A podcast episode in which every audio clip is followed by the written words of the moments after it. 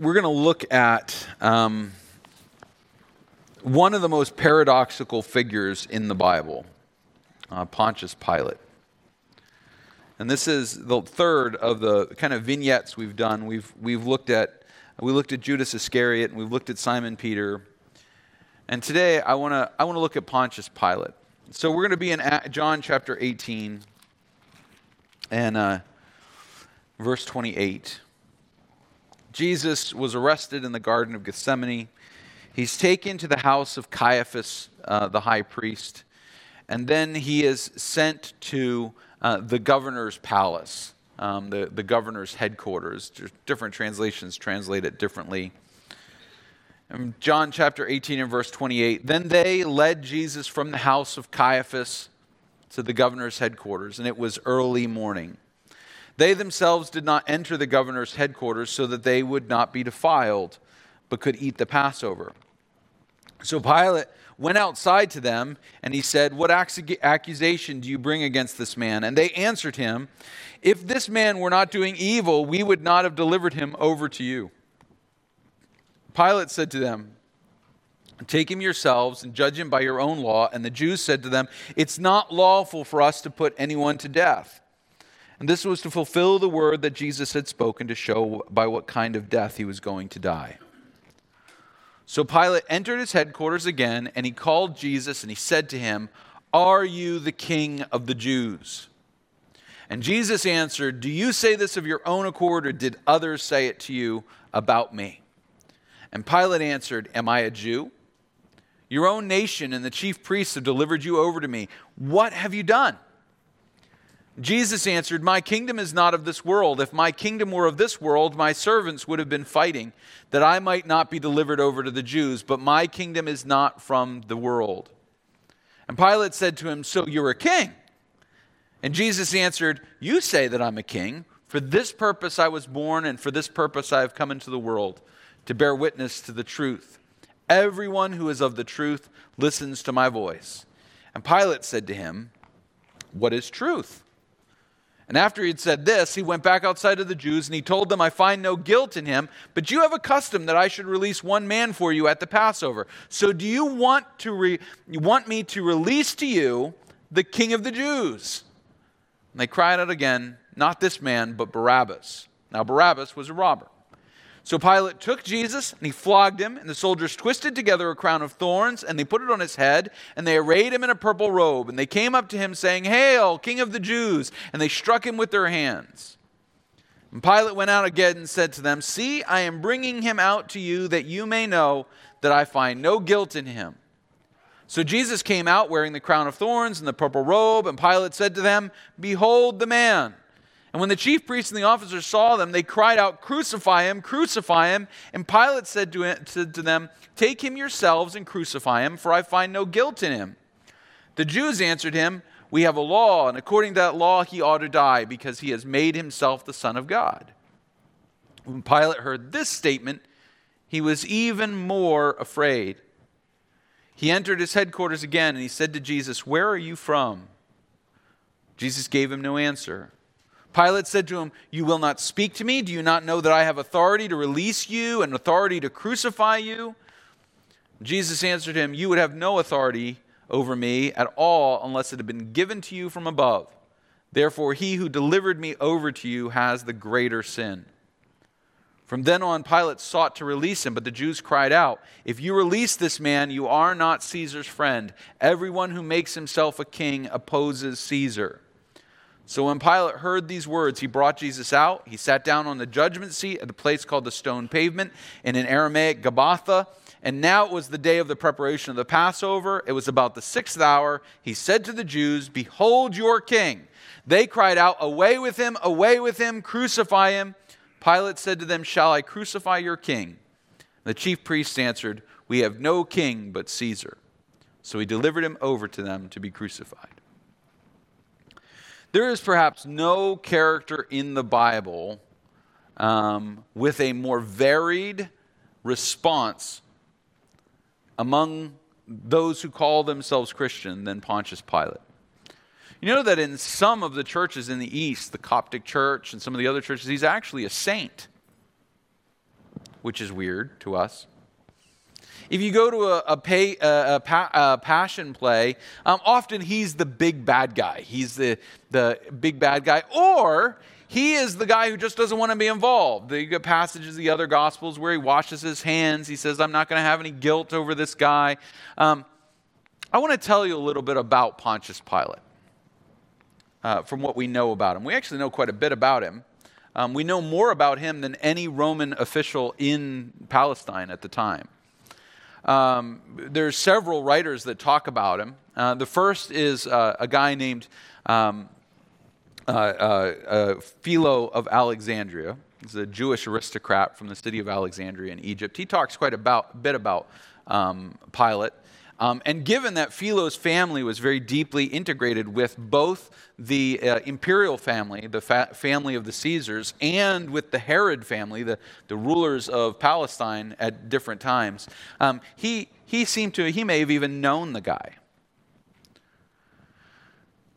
So he talks about him, and Philo writes at about 40 AD, so it's pretty close to the time period of Jesus. Jesus would have been crucified around 30 AD. Then there's a Jewish traitor named Flavius Josephus, writing around 90 AD, and he talks quite a bit about Pilate. He spends a lot of time on Pontius Pilate. But he's also mentioned by the Roman historian, the Roman tactician Tacitus, who wrote a number of books, about 80 volumes, 80 books on Roman military actions. I want to give you kind of the background. So this might get a little confusing because there's a lot of Romans in it and they have weird names. Let's see, what happened was when Caesar Augustus died in 14 AD, he was succeeded by a guy by the name of Tiberius. Now, Tiberius was actually his nephew. And Tiberius was already in his 50s. So he was not a young man. And he succeeded to the throne, to the power of the emperor. And he was assisted a great deal by his Praetorian prefect, a guy named Sejanus. Sejanus was a real piece of work. Now later on, Tiberius would find all this out, but he didn't know. As far as he knew, Sejanus was a faithful servant working with him. But Tiberius had a chosen successor. His name was Germanicus. What a great name, Germanicus. That just sounds so, ugh. All right. Germanicus was married to a woman named Agrippina the Elder, and she had, between Germanicus and her previous husband, she had 6 children.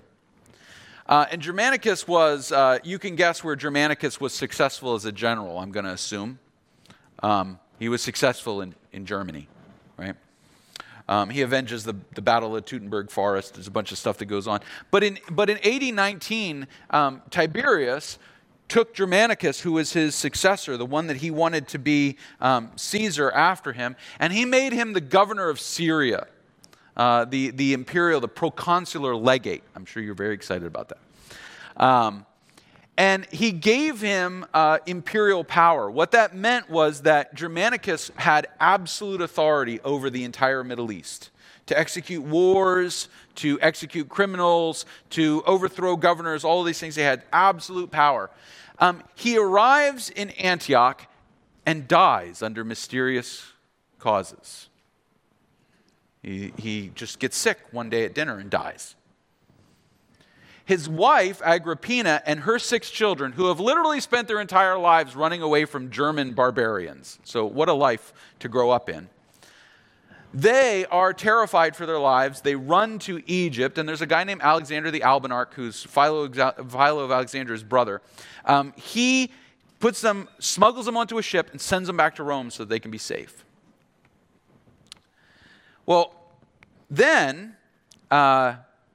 2 of her sons, another one named Tiberius, dies at a meal suddenly. People should start getting suspicious about this. And then another one is accused of being treacherous, and he's executed. Well, 26 AD comes along, and Tiberius is old, tired, and cranky. And so he does what old, tired, cranky people do, all apologies to you. He moves to Fort Lauderdale. He literally builds a palace on Capri, the island of Capri, and he leaves the administration of the Roman government to Sejanus. And he goes off, and he lives in his island palace and does whatever he wants. He's off golfing or whatever he's doing. I don't know what he's doing. But he's off partying and stuff, and he's getting close to his 70s. Secretly, Sejanus is engineering that he should be the successor of Tiberius. Now, he's a commoner. He can't technically be adopted into the family. He begins to manipulate and control. But he also has a very, very long memory. And he remembers that the Jews managed to smuggle Agrippina out before he could deal with all of her kids. And so, as near as we can tell, Sejanus, who is running Rome, begins to send men out to be the governors of different outlying provinces where the Jews are a majority. In Alexandria, there are over 1 million Jews living in Alexandria, all right, in the Alexandria and its outlying territories. In Israel, there's probably between 5 and 7 million Jews living in Israel. There are Jews living in Asia Minor. There's a population of nearly 1 million Jews living in Asia Minor. There's a huge population of Jews in Rome. They have an entire section of Rome dedicated to the Jews. It's this Jewish quarter. And if you're in the Jewish quarter, you don't have to make sacrifices to the emperor. You don't have to throw your incense on the altars as you walk by all the temples. They have all these exemptions. They're special. And Sejanus knows that they are a powerful bloc. And he decides the best way to deal with them is to send these governors out into these areas with a simple mandate. Get the Jews to rebel. Because if they rebel, if they rise up against Caesar, then we can bring the legions down on him and we can destroy them. Now, remember that Germanicus was the governor. He was the proconsular legate of Syria. Tiberius was so terrified that another one of his favorites might die that he decided that the best way to govern Syria was to keep the governors in Rome. I don't know about you, but I've always respected the fact that the governor of New Hampshire lives in San Francisco. Right? So there is no governor in Syria, the big province, and he sends this guy Pontius Pilate to be the governor of Judea, to be the procurator. The military governor, prefect. According to the ancient sources, Pontius Pilate 3 times tries to provoke the Jews into rebellion. The first time he moves his troops from Caesarea Maritima on the coast, the Mediterranean coast, he moves them to Jerusalem and he tells them to bring their shields. Now, these aren't the shields that they carry. They're shields that you put outside the barracks of your troops. And on the shields are pictures of Roman gods. And the Roman fortress in Jerusalem is attached to the temple. You actually enter it through the temple platform. And he tells them to hang the shields with the names and depictions of Roman gods on them on the wall facing the temple. So every Jew that comes into the temple grounds sees the names of pagan gods. This was a terrible idea, unless you're trying to provoke a rebellion. Now, the Jews are trying to handle this very peacefully. They like being The Jews in Jerusalem like having Roman power there. They like the projection of power that it creates, the peace that it creates. So they assemble and they say, you know, you got to take these down. And Pilate says, well, I'm not going to take them down. What are you going to do about it? He's thinking he's going to provoke them. Instead, the Jews send a letter to Rome, and the Senate sends a letter back and says, take the shields down. So Pontius Pilate takes them down. Then Pontius Pilate decides, well, my troops need water. And so he builds an aqueduct from the mountains down to Jericho to put water in the Roman barracks. But he didn't have any money for it, he thought, so he robbed the Jewish temple treasury and used treasury money on the grounds that we're here to secure you, and therefore you should pay for it. It's kind of like have them build the wall kind of a situation.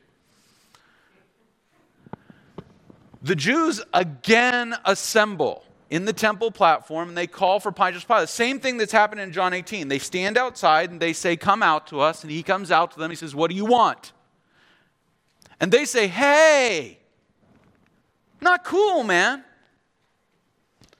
Well, Pontius Pilate knew they were going to do that, and he had his Roman soldiers take off all of their garb and dress like Jews with clubs and sticks and bats under their robes.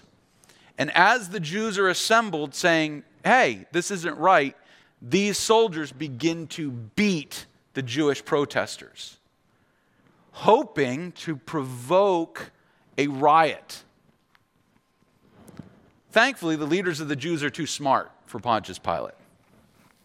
And they take the beating. Several of them are killed. They leave the temple platform, no issue. I can do better, Pontius Pilate says. So in AD 35, a sort of messianic figure, not Jesus. So we're talking, this is a little bit after Jesus. I'm just giving his whole summary. There's a guy who people think is Moses for some reason. I don't know why. And he tells a group of Samaritans that on Mount Gerizim there's a hidden treasure.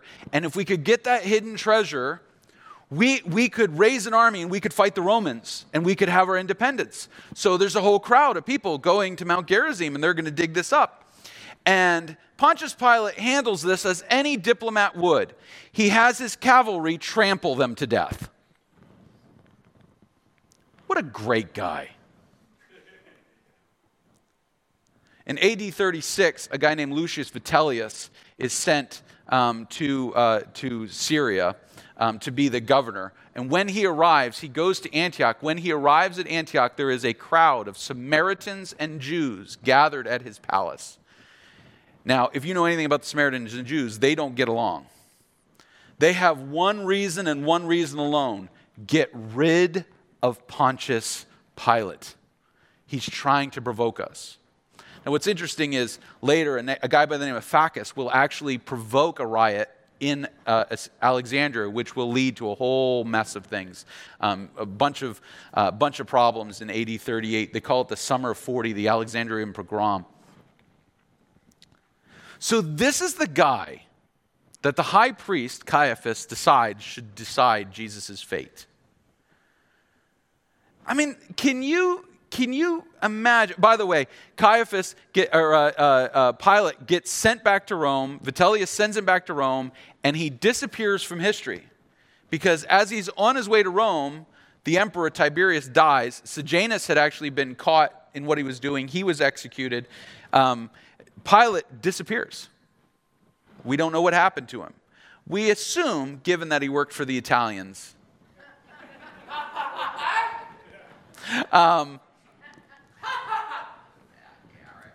But the reality is, this is the guy that they want to try Jesus. Why do they bring Jesus to Pilate? They have one reason and one reason alone. They want him crucified. They don't want to kill him. They want the Romans to kill him. Romans are the only ones allowed to crucify him. But look at how this is handled. I want you to see Pilate's questions. And maybe we read through these and you had in your mind a particular version of what Pilate was thinking when he asks these questions. Now that you know what a genuine gentleman that he was, I want you to reread these questions. In chapter 18, he says, they bring him to him. And in verse 29, Pilate went outside to them and said, what accusation do you bring against this man?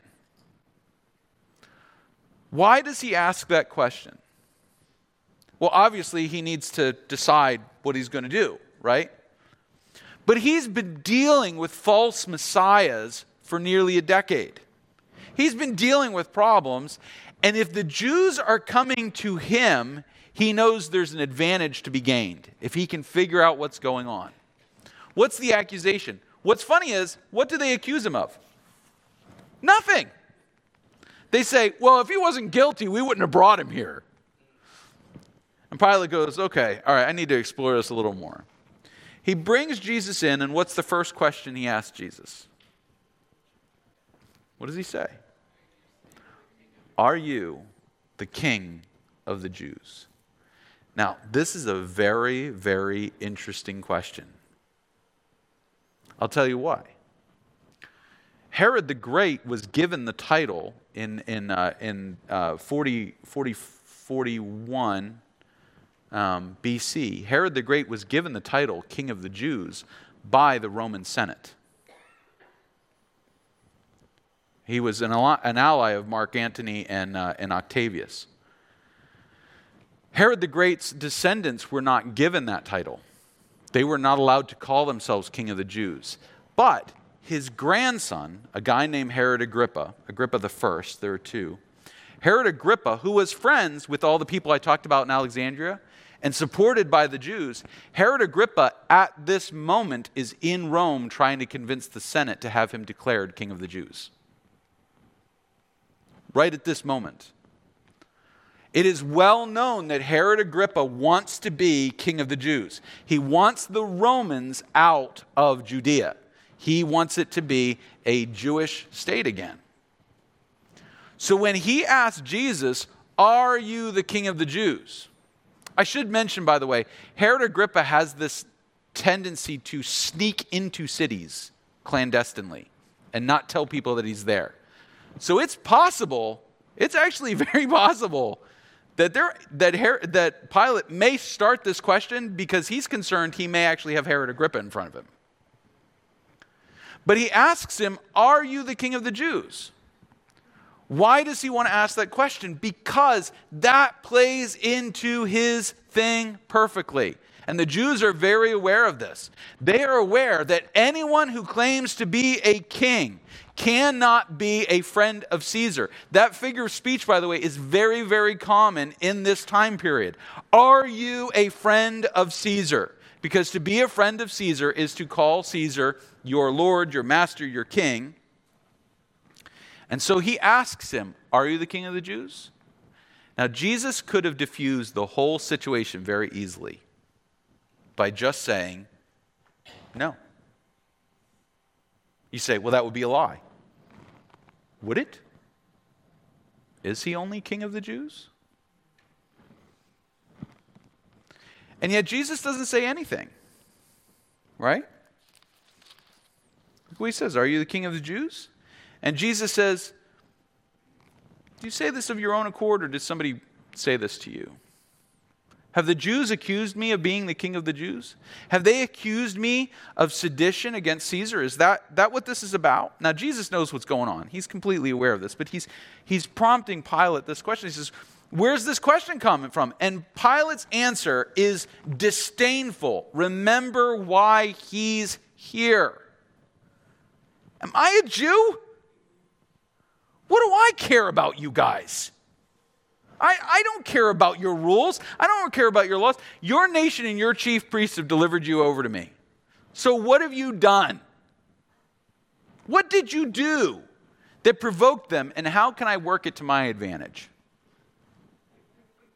That's really what he's asking. How can I make this work for me? Tell me what you've done, because somehow I bet I can use that to provoke a riot.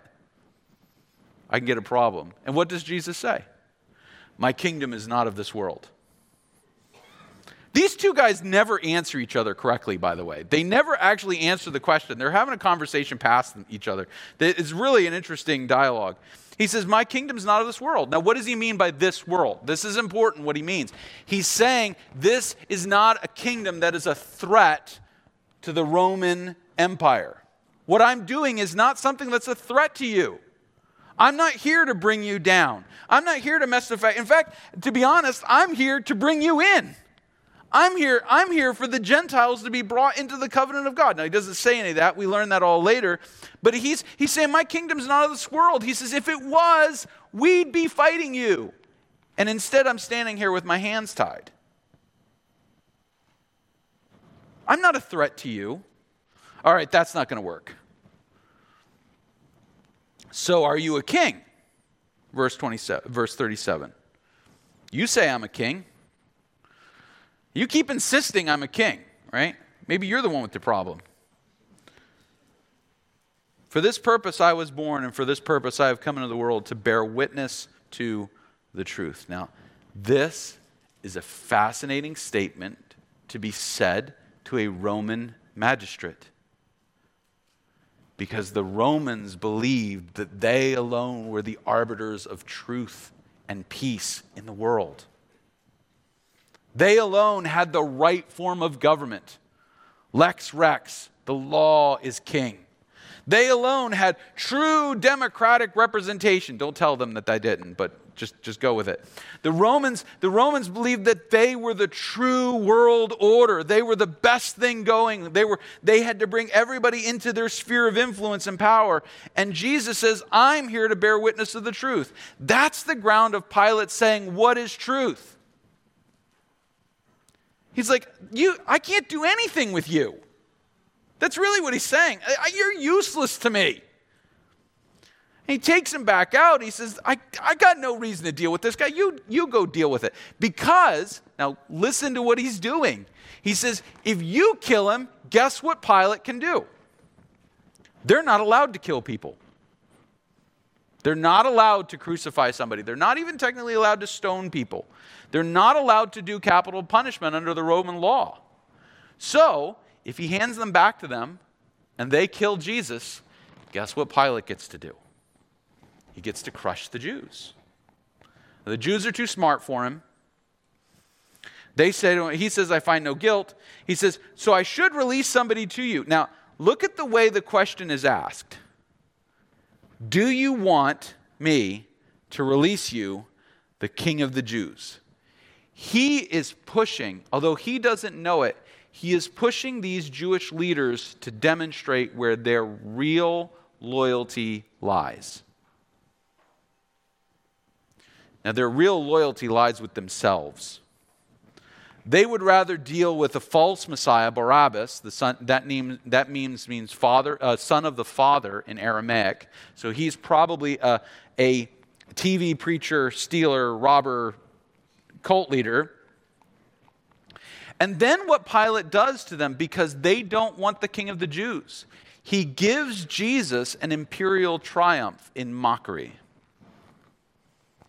When a Roman general was victorious and came home to Rome, they would put the victor's diadem, the olive branch that everybody sees on the Romans' heads, and they would drape him in purple, which was the color of imperium, and they would actually paint his face purple, which is interesting, and he would ride around in a chariot, and the whole people would cheer for him as he rode by. Oh, the great conqueror! Oh, the great victor! Oh, he did such wonderful things. So Pilate decides the best thing that he can do to provoke a riot is to take this guy that they claim is the King of the Jews, dress him up like an emperor, brutalize him, and then put him in front of them and say, "This is what I think of you." I'm telling you, this guy is a piece of work. He brings him out and he says, behold the man. When an emperor, when a great conquering general did his imperial ride through Rome, his triumph, he would go to the temple of Jupiter Maximus, Jupiter Capitolinus. He would climb the steps, and he would stand in front of the statue of Jupiter, and the people would say, behold the man, the conqueror, the victor. He is baiting the Jews. He is trying to get them. He is giving them an anti-king, an anti-emperor. He is setting up everything he has. He's trying to provoke them. The problem is Jesus won't play along. brings Jesus out. They scream for him to be crucified. They want him. Now, what's great is he's turning this on. He says, do it again. You do it. They say we can't do it. And there's a law and he ought to die. Now they're saying because he made himself the Son of God. Guess what the sitting emperor was? Son of God.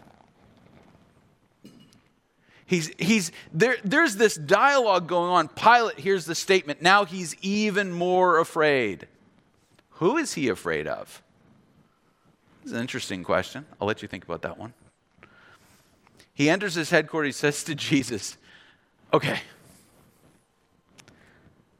where did you come from? You are not playing right. You're doing this wrong.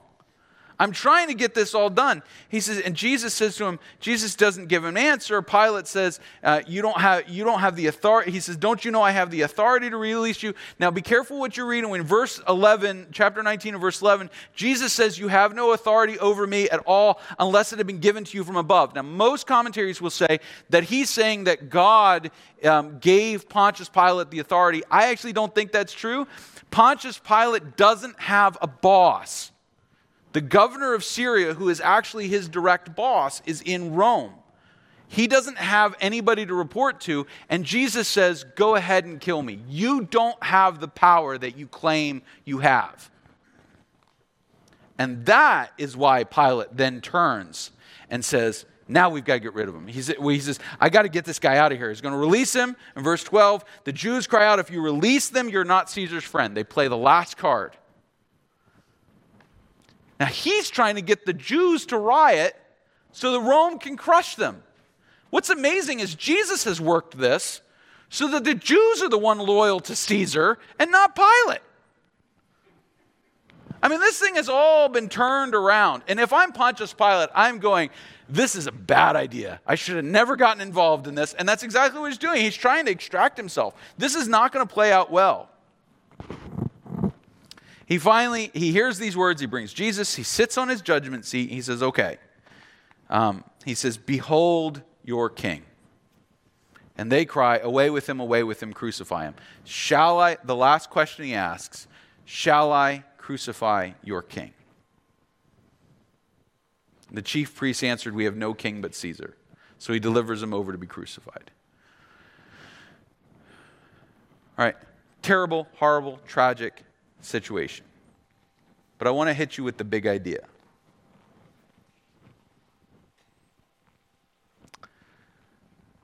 Jesus, in the midst of this, through his behavior, through his approach, through who he is, manages to use the most diabolical agendas of both Pilate and the Jews to work the salvation of both the Jews and the Romans. This is the interesting paradox of this whole bit about Jesus' trial. All Jesus had to do at any particular moment was start running down a litany of everything that he had actually done. All he had to do was say, I'm innocent. I didn't do anything. I don't know what you're talking about. I want a trial. I want a real trial. The Roman governor was actually obligated to take care of that. Jesus is working through this whole system, the very brokenness, the politics, the games, the accusations, the competing agendas, the anti-Semitism of Sejanus and Pontius Pilate, the greed and consumption of the high priests. All of this. Never once is Jesus out of control. Never once is it a situation that surprises him. Never once. He is marching toward the thing he is going to do to save all of these people. Anyone who is willing to come to him will have forgiveness through him after the cross.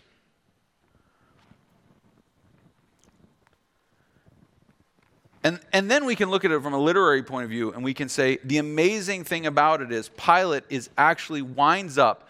The Jews wind up being accusing themselves and backing themselves in a corner and declaring their loyalty to Caesar.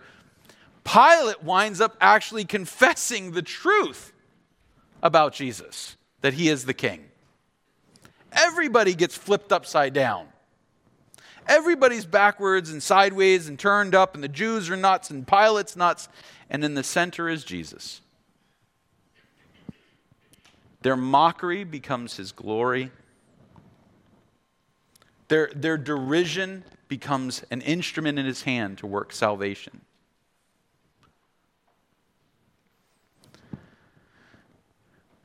We look at the agendas of this world and we see them as so insurmountable and so unstoppable. And we freak out and we get out of control and we descend to chaos. And the reality is, none of this surprises God. Judas' betrayal did not surprise Jesus. Simon Peter's denial did not surprise Jesus. Pilate's corruption did not surprise Jesus. The Jews' sinfulness did not surprise Jesus. The sinfulness of our world does not surprise Jesus. What did Jesus say we had to do in order to be his disciples? He says it over and over time in the Gospels. Take up your cross and follow me. But Jesus, that can't possibly be the best way to do this. There's got to be a better way. The world is really, really, really bad. I mean, I don't care where you live. I guarantee there's no governor in the United States doing what Pontius Pilate was doing. I haven't read of any cavalry stampedes riding down protesters recently. We look at the world and we go, this is out of Jesus' control. This is so wild, there's no way God could do anything in this situation. And we're wrong. We're wrong. Jesus can turn the vilest nature of man to his glory. And we are called to be his church. We're not called to be scared of the world.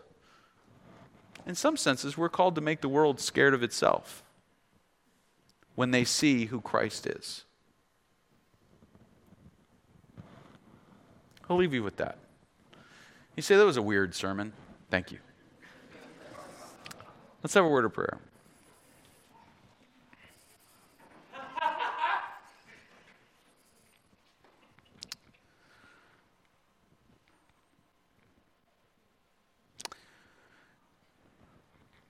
Jesus, you know the questions I ask about all of this. Wouldn't it just be easier to just go straight to the cross? Why the trial? Why the punishment? Why the brutality? In some sense, it reveals to us the darkness of our own human hearts. In other sense, it demonstrates to me at least, your absolute sovereignty and compassion. That you take our darkest, worst sides of our nature and turn them to your glory. We live in a world that doesn't surprise you, where all the values of truth are inverted and sideways. When people would rather believe a convenient and illogical lie than have faith in a simple truth. And it is so overwhelming. It is so dark. Sometimes it is so hard to be your church. Help us to take up our cross and follow him. Jesus, help us to follow you. In the face of Pontius Pilate, in the face of the Roman legions, in the face of the accusations of the religious and the haughty and the powerful, help us to believe that you truly are the Christ, the Sovereign, our Lord. We pray this in your name. Amen. My brothers and sisters, go in peace and be the church of Jesus Christ.